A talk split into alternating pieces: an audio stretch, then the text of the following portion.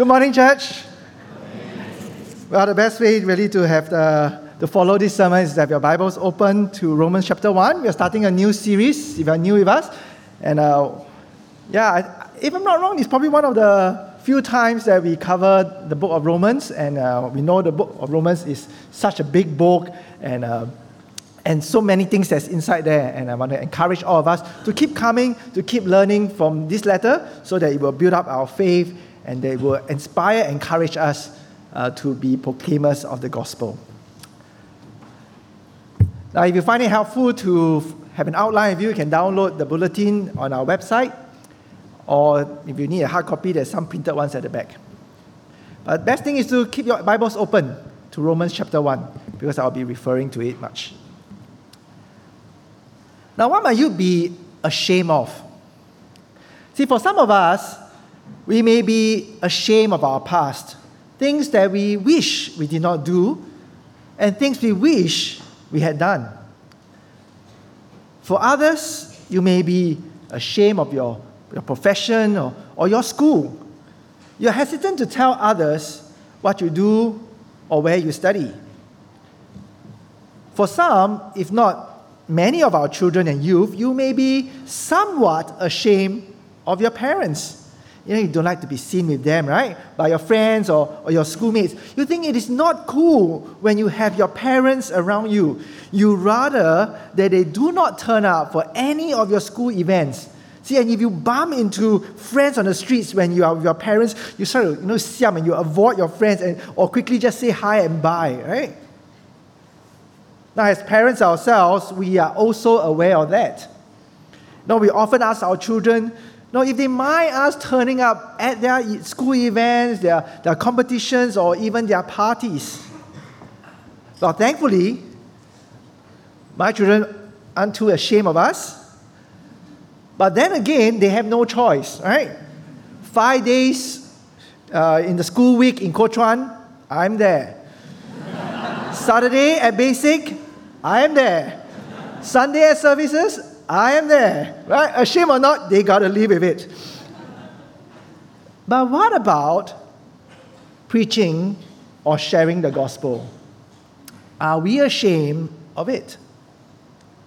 Now, in a very key verse in the book of Romans, that's in chapter 1, verse 16, the Apostle Paul said that he is not ashamed of the gospel. In fact, verse 15 tells us that he is very eager to preach the gospel, especially to those in Rome. See, why is Paul so eager and unashamed in preaching the gospel? Well, you can say that he has every worldly reason to feel ashamed. See, to preach a gospel of Christ, the Messianic King crucified on the cross, is a stumbling block to the Jews and folly to the Gentiles, as Paul himself said in 1 Corinthians chapter 1, verse 23. See, no one will be proud to follow a king who was shamefully hung on the cross. And of all places, Paul was going to Rome, the capital city of the Roman Empire. See, the Roman Empire was the most powerful empire at that time. See, apart from Athens, Rome would have been the next, if, the, if not the most intimidating city in the time. So, who is Paul to tell the people of this great empire what they truly need? See, Paul would be like a country bumpkin telling the city, city folks what they are missing out in life. But Paul was not deterred. He was eager and unashamed to preach the gospel in Rome and anywhere else. And why is that so? Why is Paul so eager and unashamed to preach the gospel? And that's what we will find out in today in Romans chapter 1 verse 1 to 17. And the first reason is because Paul is called to preach the gospel. And we see that in his God-given mandate, message, and his mission. So, firstly, his mandate, or we say his authority. See, Paul introduces himself as the servant of Christ Jesus. Now, it was a common title to the, to the prophets in the Old Testament. They're always called the servant of the Lord. But, but for, Paul, for Paul, his master is now redefined as Christ Jesus. Now, the word translated servant is a bit mild, it's literally slave. So it's a humble title, you could say, but it speaks of Paul's humility and his total devotion to his master to do what he says. At the same time, Paul is also an apostle. Now, we use that very often in the Bible, right? But what does that mean? Apostle may just means messenger in very, in very general terms. However, Paul is using it specifically to refer to an eyewitness of Jesus and is appointed by Jesus to speak God's word with his authority. And then the last part of verse 1 tells us that Paul, as an apostle, is set apart for the very specific purpose of preaching the gospel of God. Now, which leads us to the next part in verses 2 to 4, which Paul summarizes the message of the gospel he was called to preach. So, what do we know about the gospel? If I ask you what is the gospel, what would you say? But here we see a great summary of the gospel. It's literally good news, right? The word gospel means good news. See, in those days, emperors proclaimed good news, good news about their victories or their coronation. But the good news, the gospel that Paul is preaching, however, is the good news about God's victory and the coronation of his Son, Jesus Christ our Lord.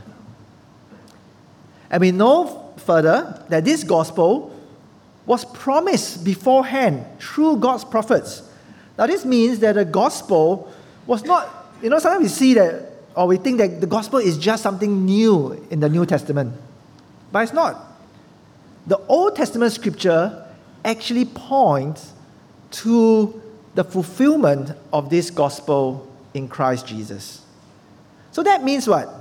That means that the center and the focus of this gospel is God's Son. You see, Jesus is the King and the fulfillment of all of God's promises. That means we must be very careful not to make the focus of the gospel a set of doctrines, a set of propositions. And the gospel is not even just about us, even though we are the beneficiaries of this gospel. The gospel is ultimately about that one person, Jesus Christ, the Son of God. And what does the gospel say about Jesus, the Son of God? Well, verse 3 tells us that he was descended from David. In other words, he is the messianic king that is prophesied in the Old Testament to come and rule and he descended according to the flesh.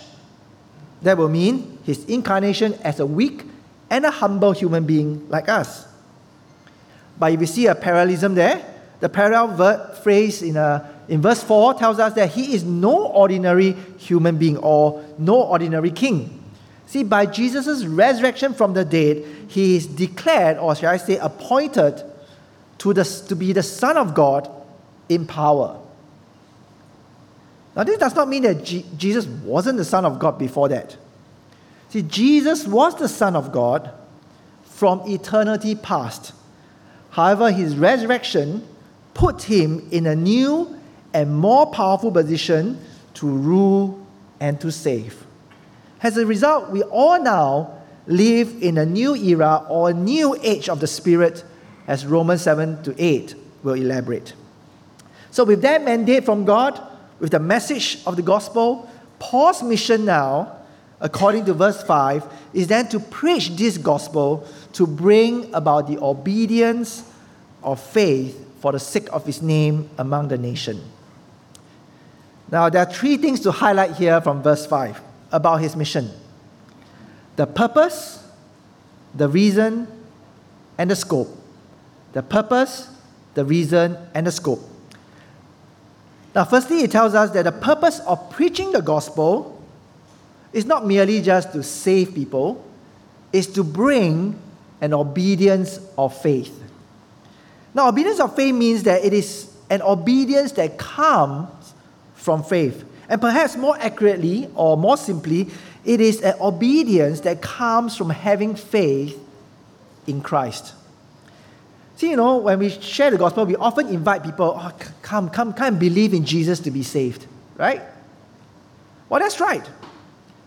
But it can sometimes be misunderstood as simply a thing of the mind, an intellectual agreement that Jesus says, I believe. However, having faith in Christ means not only to trust Him, but actually to submit to Him as Lord of our lives. In other words, Jesus Christ is not only our Savior, but also our Lord. Now, you may have perhaps heard of, you know, Christians or so-called Christians telling you that, well, we have faith in Jesus. We are a Christian.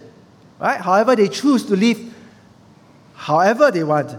They date or marry whoever they like. They indulge in whatever activities they want and pursue whatever they want in this world. And yet they will say, I'm a Christian and I believe in Jesus. Now, to be clear, our obedience or our morality does not save us.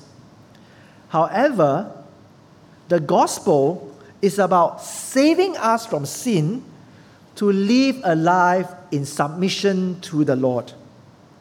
And that is the life that God has created and designed us to live.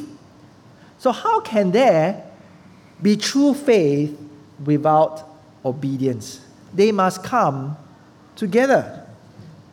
See, Jesus must be both our Savior and our Lord.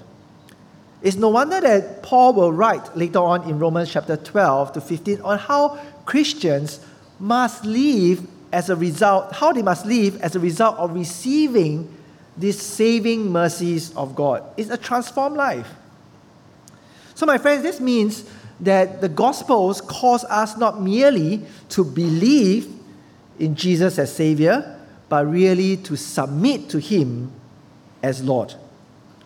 And the Gospel is sufficient and necessary for that.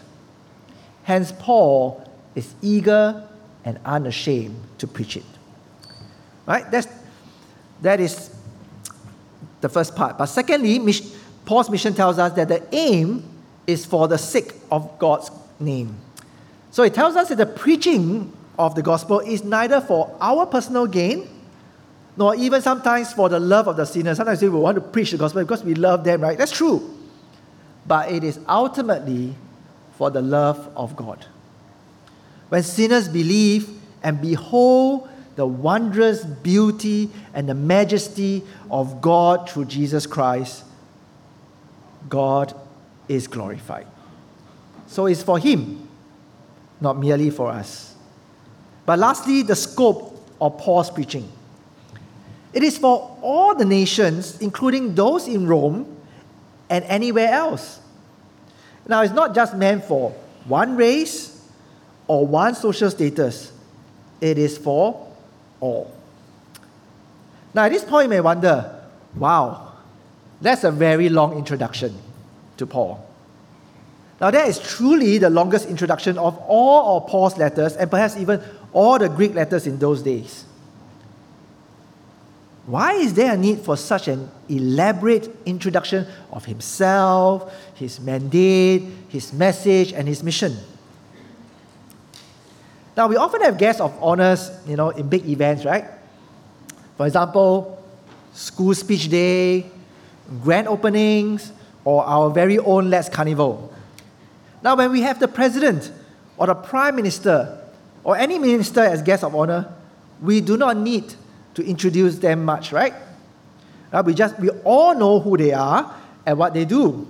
So we will simply introduce them as, you know, who, who Mr. So and so, Miss So and so, and the minister or whatever ministry before they even make a speech. And that's all we need to do.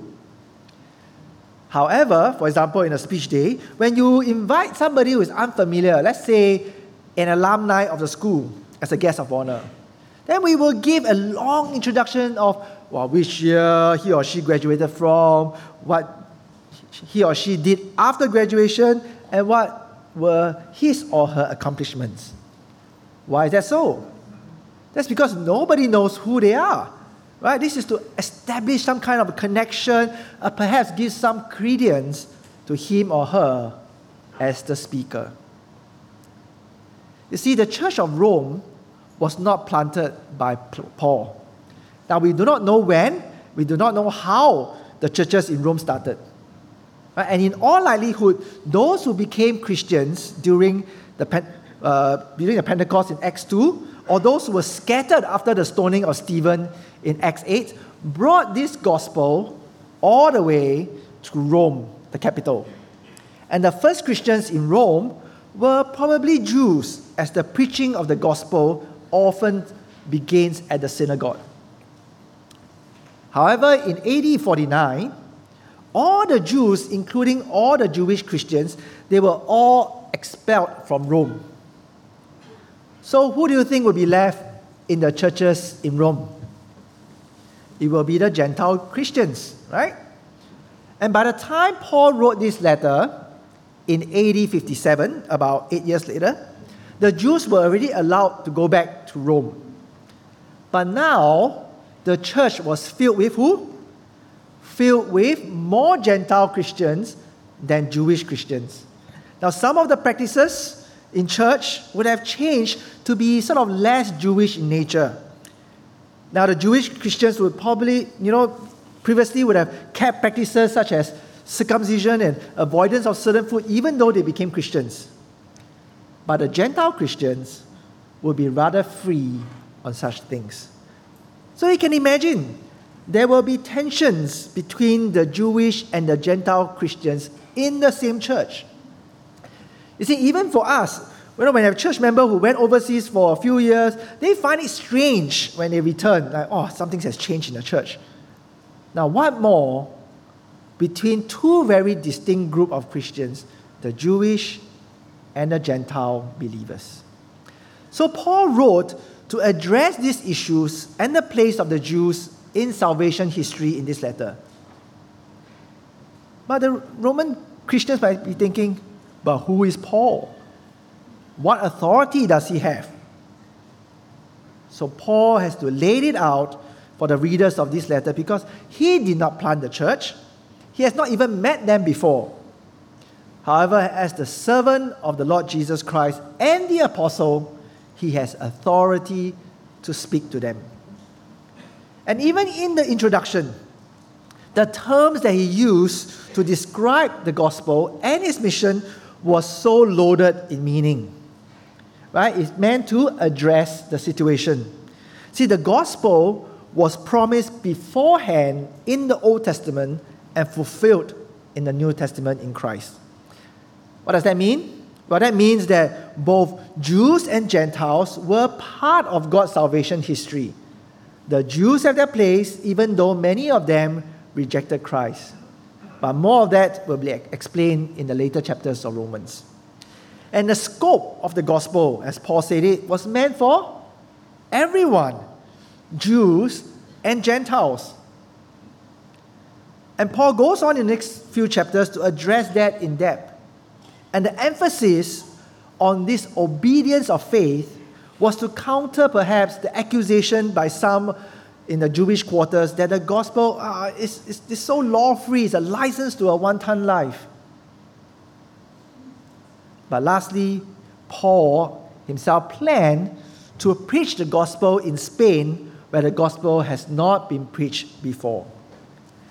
Now, if you know your European uh, geography, Spain is further west of Rome. Now, Antioch, which will be in the east, will be too far a base for Paul. So he was hoping that he will be supported by the churches in Rome, in Rome for this endeavor to preach the gospel in Spain. But he can't do that when the church is still divided and unsure about the gospel. So for Paul, preaching the gospel is the only solution to fulfill his calling. So we come back to the question here, right? Why is Paul so eager and unashamed to preach the gospel? Well, the first reason is because he was called by God to do so in Rome and beyond Rome to bring about the obedience of faith for the glory of God. But secondly, it is Paul's desire to have mutual encouragement and a harvest. You know, after this long introduction, Paul then gave thanks for all of them because their faith is proclaimed in all the world. And Paul then wants the Roman Christians to know that he frequently and regularly prays for them as part of his heartfelt concern for them. And he prays specifically to be able to visit them. But what was Paul longing to do in Rome?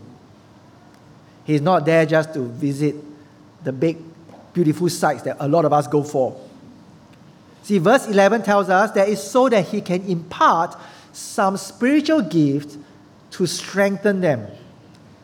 Now, what is this spiritual gift that he wants to impart? Well, I guess it's probably his preaching and teaching of the gospel. See, this preaching and the teaching of the gospel will indeed strengthen the church. But Paul immediately qualifies this strengthening in verse 12 to be mutual encouragement by each other's faith. Now, you would imagine that, you know, preaching the gospel is a one way traffic from Paul, right? You know, Paul just preaches and the, and the, and the hearers just get strengthened. But no, the result of Paul's ministry is so that all parties will be able to encourage one another. Now, that means that the hearers will produce a response that will in turn encourage Paul. Now, it could be their receptivity to God's word that results in obedience and faith that will encourage Paul. Or perhaps it may simply be that the Roman Christians will give acts of service and words of encouragement to Paul. It is a two way traffic, not just one. And this mutual encouragement will probably means more than just between Paul and the Roman Christians. It will probably be a mutual encouragement among all those in the church as well. Now, my brothers and sisters in Christ, this has great implications for us in church. Now, what do you think we come to church service for? Why do you go for your discipleship group? Why do you go for basic? Why do you go for Rhoda Fellowship, Tabitha Fellowship, or BUS? Now, for sure, we are here and we go to all those groups to hear God's word preached and taught to us. That is God's given way for us to be strengthened in our faith. So, indeed, we must come prepared to listen to God's word and not come to be entertained. However, it cannot stop there. We are not mere passive listeners. We are to respond rightly to the preached word in obedience of faith. And through that, we will then encourage one another. So the next time you finish your Bible study or when the service is over, think about how you can mutually serve and encourage one another. See, when we pray for or we hear about, each, about how each other is really trying to live out a godly life in this fallen world, then we will be mutually encouraged. You are not just a sponge listening, you are to live it out. And as Elder Wimpo prayed just now, right, we are not here just to listen, we are here also to encourage and to serve one another. And so that's why Paul longs to go to Rome. He desires to preach the gospel to be mutually encouraged. But in addition, verse 13 tells us that he also wants to reap some harvest among the Roman Christians as well as among the rest of the Gentiles, meaning the non Christians. Now, harvest language here means to reap some fruits spiritually. Now, to have a harvest among the Roman Christians would be to have them grow in spiritual maturity, in faith and life. And to have a harvest among the Gentiles, on the other hand, would be to see others coming to faith in Jesus Christ. In other words, Paul wants to preach this gospel in Rome to both edify, which means to build up the church, and to evangelize the non believers. Now, in both endeavors, the means to do that is still the preaching of the gospel of God concerning his son. See, we often identify, right, that the gospel of God is it's just to, it's the means to bring non Christians to faith. It's as if that's all the gospel is meant to be. But far from it. The growth and the living out of the Christian life is still rooted in the very same gospel. And how do we know that? Know that the very structure of the letter of Romans gives us the evidence of it. Now, I adapted this from uh, Douglas Moo's commentary. And you can, yeah, we can take a look at this and see how the gospel is not meant merely just for evangelism. It's also for all of life. Why? If you look at chapter 1 to 4, it spells out the center of the gospel, and that is to help Jews and Gentile Christians to resolve their tensions. How do they resolve their tensions? Again, it is the gospel because all are made righteous by faith with and without the law. And then in chapter 5 to 8, Paul then assures them of their hope of salvation even in their struggle with sin and with suffering in this fallen world. And again, the confidence of this hope is based on what Jesus had done by his resurrection from the dead. So it's not just evangelism. He then defended the gospel in chapter 9 to 11 because of the problem that many of the Jews were not believing. So, what then is the place of the Jews? What then is the place of the law as they face tensions among themselves? Again, Paul explains with the gospel that was promised beforehand. And lastly, as I mentioned earlier, the gospel is the basis of the transformed life of a Christian. It's expounded for us in Romans 12 to 15. So, as you can see clearly in this overview of the letter, the gospel is not merely for evangelism, it is essential for everything in a Christian's life. So, do not be sick and tired of the gospel as if we need more than the gospel. If we want to live under the Lord in obedience, we will always have to go back to the gospel, but to dig deeper and to understand its significance and its implications for all of life. So, why is Paul so eager and unashamed to preach the gospel? Well, the first reason is because he was called by God to do so in Rome and beyond Rome to bring about the obedience of faith for God's glory. Secondly, it is Paul's desire to have mutual encouragement and a harvest. But lastly, it's because the gospel is the power of God for salvation. You see, verse 15 and 16 tells us that Paul was really very eager to preach the gospel to those in Rome. While there are many reasons to be ashamed of the gospel, he was not. And why is that so? For it is the power of God for salvation. You know, this phrase, power of God, is often used in the Old Testament to refer to God's power in, in delivering and saving people, God's people from, from their enemies. But now, it refers to the salvation from sin and condemnation. And where does this power for salvation comes from? Well, it comes from God through Jesus' resurrection from the dead. See, through Jesus' death and resurrection, he saves us both from the penalty and the power of sin. That is the gospel. That is the good news. And then verse 17 tells us that it is in this gospel that the righteousness of God is revealed. Now, what is this righteousness of God? Is this righteousness of God God's attribute of righteousness as he maintains justice and mercy through the gospel? Or is it his activity to make things right, his righteous acts? Or is it his achievement through the cross by giving us the status of righteousness before God? Now, there's so many debates about it, and I'm not going to blow your mind at this point of the sermon, right? But as John Stott and many other scholars say, it's a combination of two or three of all these possibilities. After all, it is true that the death and resurrection of Jesus Christ reveals all three aspects.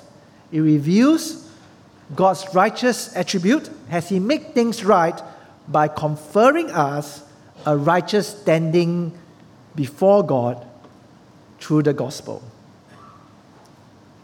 But my friends, this, this salvation is only effective for all those who believe. It does not matter whether you are a Jew or a Gentile, a Greek or a barbarian, which means that you're not a Greek, right? Wise or foolish, the only way to be saved is by having faith in the gospel of Jesus Christ. Hence, Paul is ever eager and unashamed to preach this gospel. Now, what does all this mean for us today? Well, firstly, it means that the gospel is meant for everyone.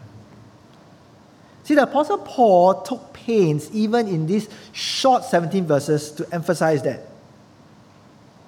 The Jews, with all their history, their law keeping, needed the gospel to be saved. The Greeks, with all their knowledge and wisdom, needed the gospel to be saved too. And similarly, for all the opposites of the Gentiles and the barbarians. In short, it means that everyone, regardless of race, heritage, family background, status, and intellectual abilities, they all need to believe and submit to Jesus in order to be saved. However, we often presume presume who needs or who doesn't need the gospel. We often think ah, it's the criminals, the schemers, the backstabbers, the bullies, and those who live a loose or wanton life. They need the gospel. That is true. They indeed need the gospel. Otherwise, what awaits them is condemnation and judgment. But perhaps some of us here who grew up in church or have been in church for a very long time, we might think we are saved by default or by our knowledge of God's word or by our Christian practices. See, my friend, if that is so, all the Jews would have been saved, which is, of course, not true. The churchgoers the law abiding people and the good behaving kids are also in need of the gospel. Otherwise, they face the same condemnation and judgment. That is because we are all sinners and we are in need of being saved. But more of that in Romans 2 to 3. But the point is clear everyone needs the gospel. You, me, the churchgoer, the criminal, and everyone on the streets. And that brings us to the second application point here, right? If everyone needs the gospel because it is the power of God for salvation, then all of us have the obligation to preach it to everyone. See, Romans 10 will emphasize that people can't be saved if they did not hear the gospel. It will be up to us to bring the gospel to others. But we may be ashamed to do that. Why might we be? Perhaps we are ashamed to be identified as a Christian. See, being a Christian may not be that cool, you know. In some countries, you may be persecuted for being one. Perhaps in Singapore, you may be targeted, ridiculed, or cancelled for being one. Why? Because preaching the true gospel will involve calling a sin sin. That is offensive to many. How dare you tell me that I'm a sinner and I'm condemned? You may also be ridiculed because, as a Christian, because we are seen as weak and therefore we need a crutch. And perhaps we may be ridiculed for being unscientific or irrational. As a result, we became ashamed of the gospel because we are afraid of people looking down on us as if we cannot fend for ourselves. Or lastly, we may be ashamed of the gospel and dare not preach it because we are afraid of being rejected.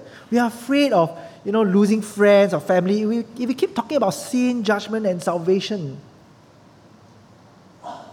See, my friends, I, I too can feel ashamed at times.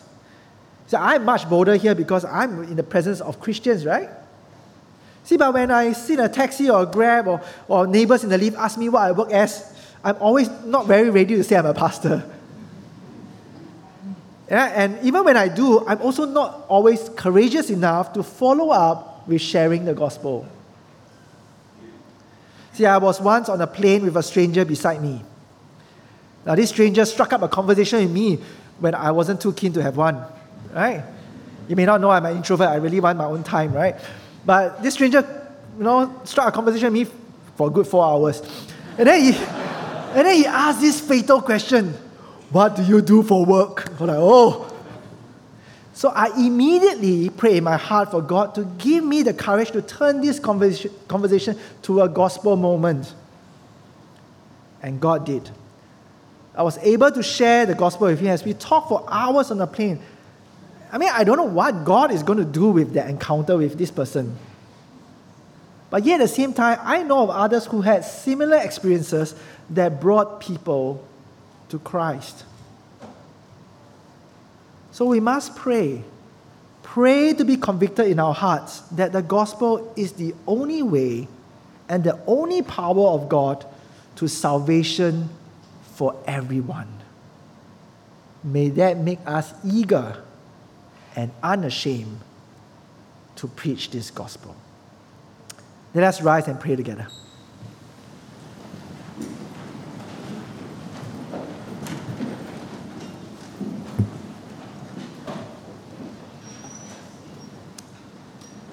Father, we thank you for your word to us today. We thank you that many have preached the gospel to us in our lives, such that we come to believe in the Lord Jesus for salvation and also to grow in our faith. Forgive us when we felt ashamed of the gospel. But give us the conviction that your gospel is indeed needed for all. And may we have the grace, the opportunities, and the courage to share it for the salvation of others, and ultimately for your glory. In the name of our risen Lord and Savior, we pray. Amen.